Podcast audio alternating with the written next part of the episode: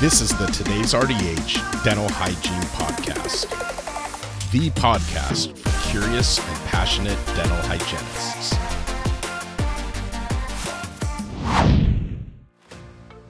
Kara RDH here, and I want to thank Listerine for sponsoring this podcast audio article. Although Listerine Antiseptic is the most extensively tested over the counter mouth rinse in the world, with over 30 long term clinical trials examining its safety and efficacy, there is still some misinformation out there over the uses of mouth rinses containing alcohol. To help understand the safety of alcohol containing mouth rinses, in case any patients ask you about it, head on over to rdh.tv slash Listerine Safety. That's rdh.tv slash Listerine Safety. The link is also in the description of this audio article. And please note, although a sponsor of this audio article, Listerine and Johnson & Johnson Consumer Inc. had no input into or control over the content being presented in this podcast. Now let's get to the audio article. Oxidative stress. Will Future Solutions launch antioxidant therapies for dentistry? By Spring Hatfield, RDH BSPH. Oxidative stress is an imbalance between the production of reactive oxygen species ROS free radicals and antioxidants in the body. Prolonged oxidative stress is associated with a wide range of chronic illnesses, which includes but is not limited to cancer, diabetes, rheumatoid arthritis, non alcoholic fatty liver disease, chronic inflammation, stroke, and numerous neurodegenerative diseases. As with most bodily functions, there's a little chemistry. Actually, there's a lot of chemistry and biochemistry. But for the purpose of this article, I'll keep it minimal to oxidative stress and how it's managed by the body. Free radicals are oxygen containing molecules with an uneven number of electrons. Antioxidants are molecules that donate an electron to free radicals. This causes free radicals to be less reactive and more stable. Unstable free radicals can wreak havoc on our bodies. However, let's not completely classify free radicals as bad guys. Free radicals can help fight off pathogens that could lead to infection.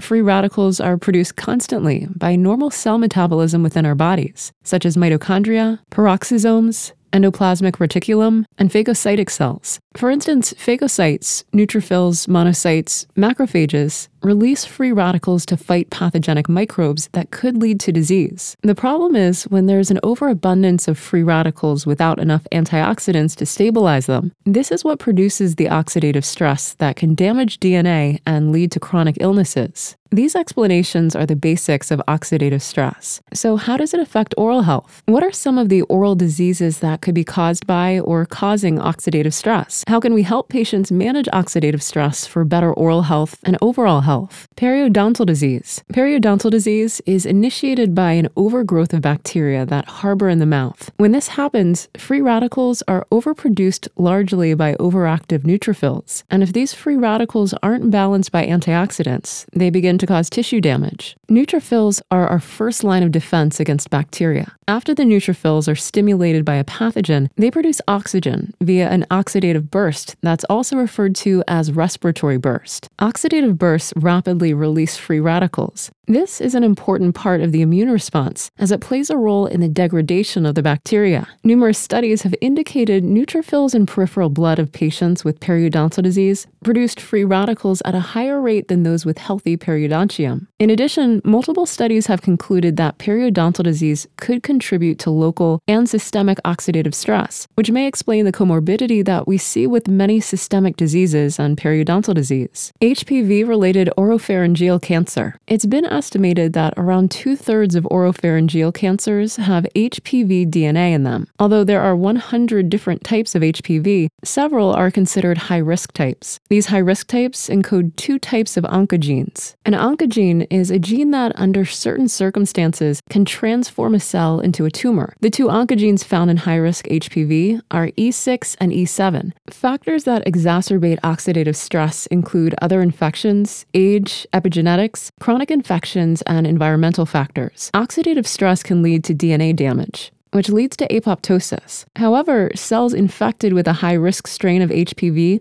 avoid apoptosis with the E6 and E7 oncogenes. These oncogenes are rescue cells, leading to mutagenesis and increased cell proliferation. Increased cell proliferation leads to carcinogenic tumors. In the absence of oxidative stress, the number of oncogenes released by the virus is diminished, which makes it possible for the immune system to clear the virus. Increased free radicals cause an increase in the development of viral carcinogenesis when infected with high risk HPV strains. Dental caries. A strong correlation has been made between oxidative stress and the initiation of the decay process. More studies are certainly needed to establish a causal link. However, several studies have started the groundwork in establishing a correlation. One study analyzed the total antioxidant status in stimulated and unstimulated saliva in adolescents. It was determined that in this group of individuals, an increase in the number of carious lesions was associated with a significant decrease in total antioxidant status in stimulated and unstimulated saliva. The proposed mechanism by which oxidative stress could contribute to dental caries has been suggested to be the role of saliva. Saliva has been theorized to be one of the first lines of defense against oxidative stress. The enzymes found in saliva that comprise peroxidase, uric acid, along with several other minor enzymes, can counter oxidative stress. Lichen planus. The etiology of lichen planus has remained elusive. Recent studies may lead us to a better understanding and possible etiology of this chronic inflammatory disease. Studies measuring the level of malondialdehyde, a marker for oxidative stress, in saliva were significantly higher in patients with oral lichen planus than in healthy control groups. A systemic review evaluating oxidative stress in oral lichen planus included several studies with results indicating the implication of oxidative stress in the pathogenesis of oral lichen planus. However, in conclusion, the systemic review called for further studies to draw definitive conclusions regarding the correlation between oxidative stress and oral lichen planus. Antioxidant therapy. Antioxidant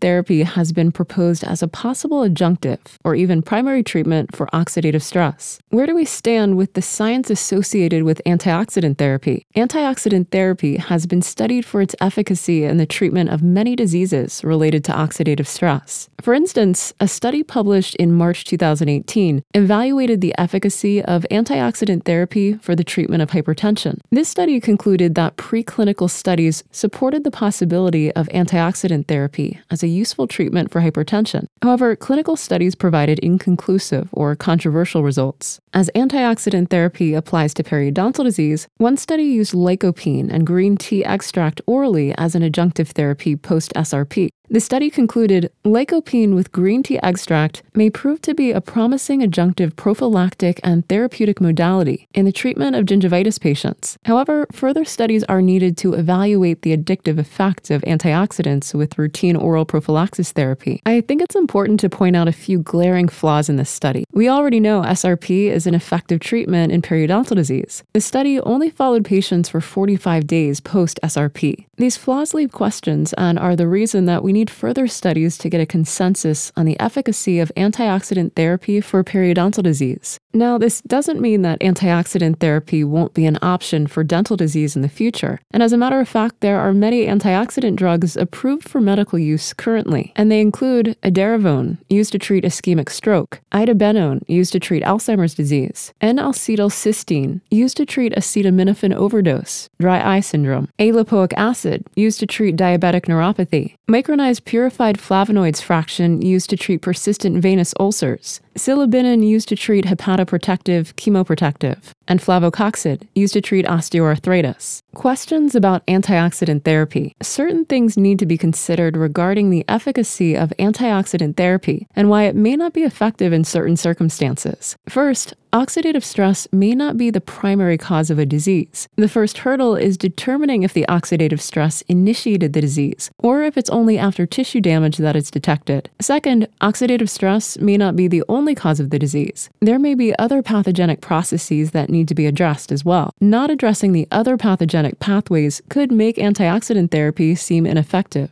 Third, it's important to consider pharmacogenomics in the testing of antioxidant therapy. Each patient may react differently to medicaments. Knowing the patient's status where oxidative stress is concerned, for example, does the patient have elevated markers to indicate oxidative stress? If the patient doesn't have elevated markers for oxidative stress, then clearly there will be no changes with antioxidant therapy. And fourth, the wrong antioxidant therapy therapy may be used. Studies have shown certain antioxidants are beneficial for different areas of oxidative stress. So, for example, if the antioxidant administered has low bioavailability, it won't be effective because the antioxidant may be metabolized before it has an opportunity to reach adequate plasma concentrations, rendering it useless. Many antioxidants have poor target specificity. This is an important aspect as it applies to oral health. Many antioxidants work systemically and don't reach target organs, so antioxidant therapy may reduce oxidative stress overall, yet we may not see results in the damaged tissue such as that of periodontal disease. With advancements in science, we may one day see targeted antioxidant therapy. As it stands, we have some great studies indicating oxidative stress as a contributing factor to many oral diseases. Although we don't currently have an evidence based treatment yet, stay tuned and up to date on new research as it emerges in the area of antioxidant therapy. I'm quite hopeful for the future of dentistry and the science that will lead us to treatment options for patients with oxidative stress induced oral and systemic diseases.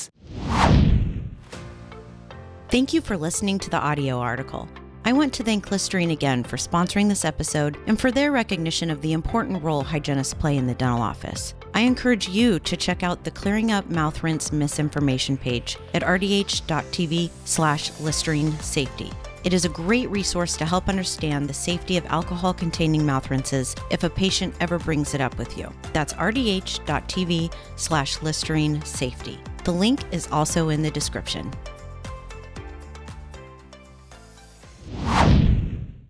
Thank you for listening to the Today's RDH Dental Hygiene Podcast. Subscribe on Apple Podcasts, Google Podcasts, Spotify, Stitcher, or wherever you listen to your favorite podcasts.